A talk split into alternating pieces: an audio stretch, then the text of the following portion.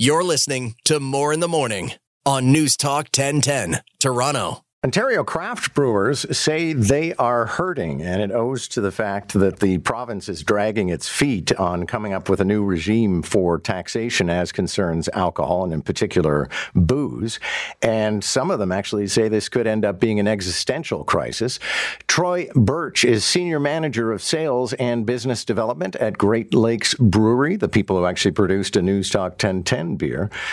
The uh, people in the C suite weren't terribly happy about that, but the listeners liked it. Troy joins us now. It's nice to have you. Good morning.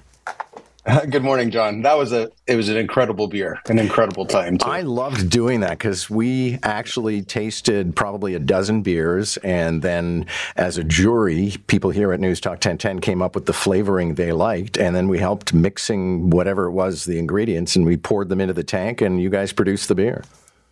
Yeah, it was a great day. I remember it very vividly. Okay, so listen, let's can you map this out because uh, taxation is always a Byzantine process. So, what is it that is uh, a miss for small brewers?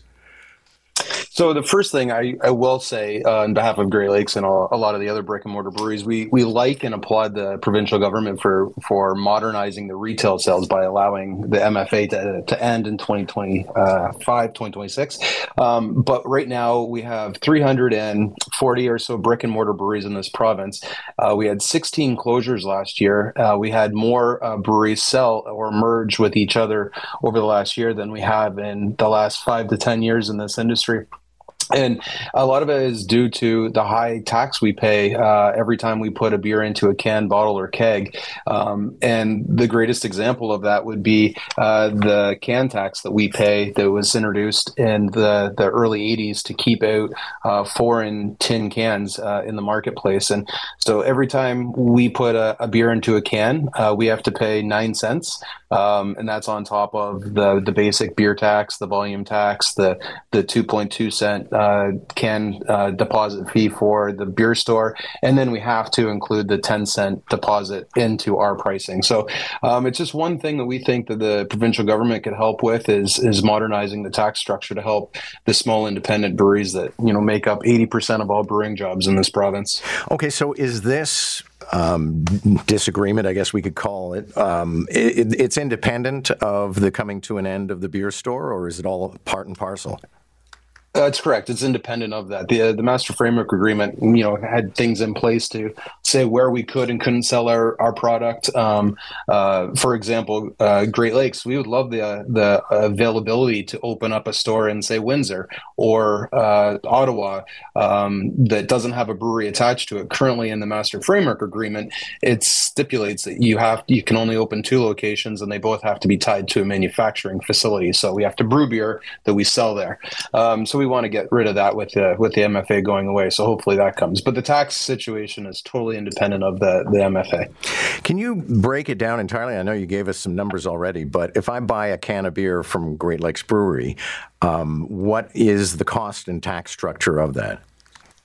I'm glad yes because we do have that information. No, it's um. So let's take a can of beer that's just let's well say it's three dollars and thirty five cents for a can of beer for a basic beer tax, uh, it's around thirty nine seventy five, so forty cents a can, say, or sorry, a liter. Uh, so we're looking at eighteen cents per can. Beer volume tax is seventeen point six liters uh, per liter, uh, cents per liter. That equates to about uh, uh, eight point three cents.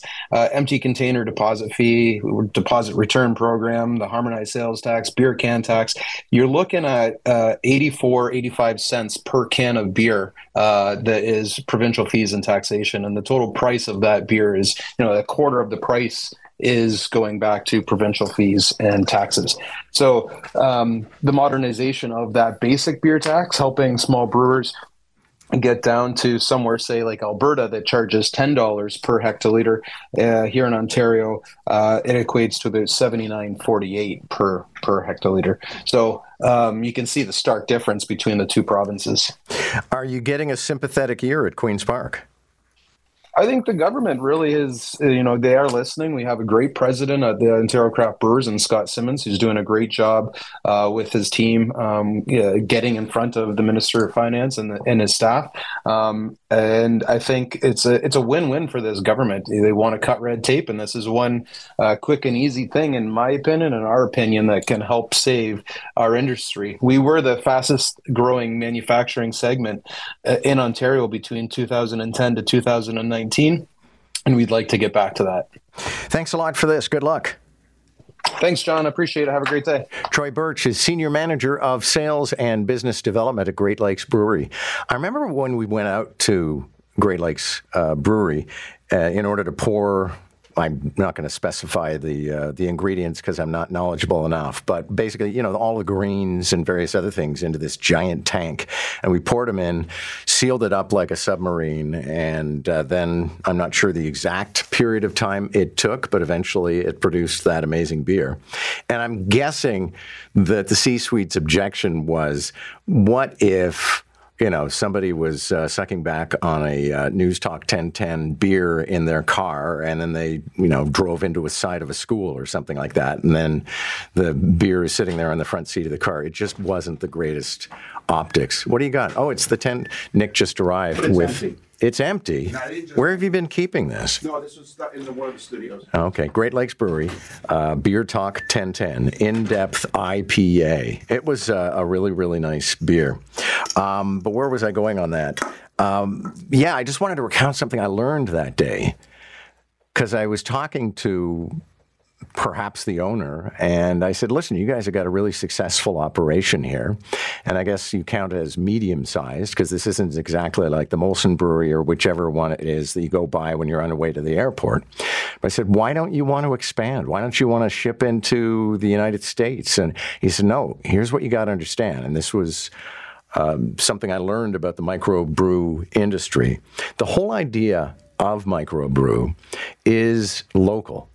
And so the, the usual rule of thumb, I think, is actually that you do not ship, deliver, whatever, more than about 50 kilometers away from where you brew the stuff. That's an important aspect about it. It's why, for example, in the summer now, we always go to the same place on Cape Cod, and now there's a microbrewery there. And the whole idea is that it kind of tastes local. There's a local aspect. Also, it's made by people you're going to meet face to face. So the whole idea of scaling up a microbrewery or shipping. Also, the other rule of thumb was that it should be consumed within a very specific period of time. So it shouldn't be sitting on some shelf somewhere uh, for six months. You should be able to produce it, ship it close by, have people consume it with love, and consume it in a in a reasonable timeline. So it's just an aspect of the brewery business that I learned then. Uh, Donnie uh, Coulter, are, you strike me as a hipster. Are you a microbrew person? Uh, I'm not a hipster. Okay. Uh, yeah, microbrewery. Like, I'm not a big IPA guy, so like pilsners and lagers, but I'll usually seek out something yeah. from a microbrewery rather than one of the big industries. Good to know. Thank you, sir. Because I know it's it's almost cult like now, and people will go. I can't remember the name of it. There's a place on um, Bloor Street toward Bloor West Village uh, that is they they brew the stuff in house, and people will go and they'll get a flight of the beers that are produced there, and then they'll compare notes, and it goes on forever, and everybody has to wear a hat.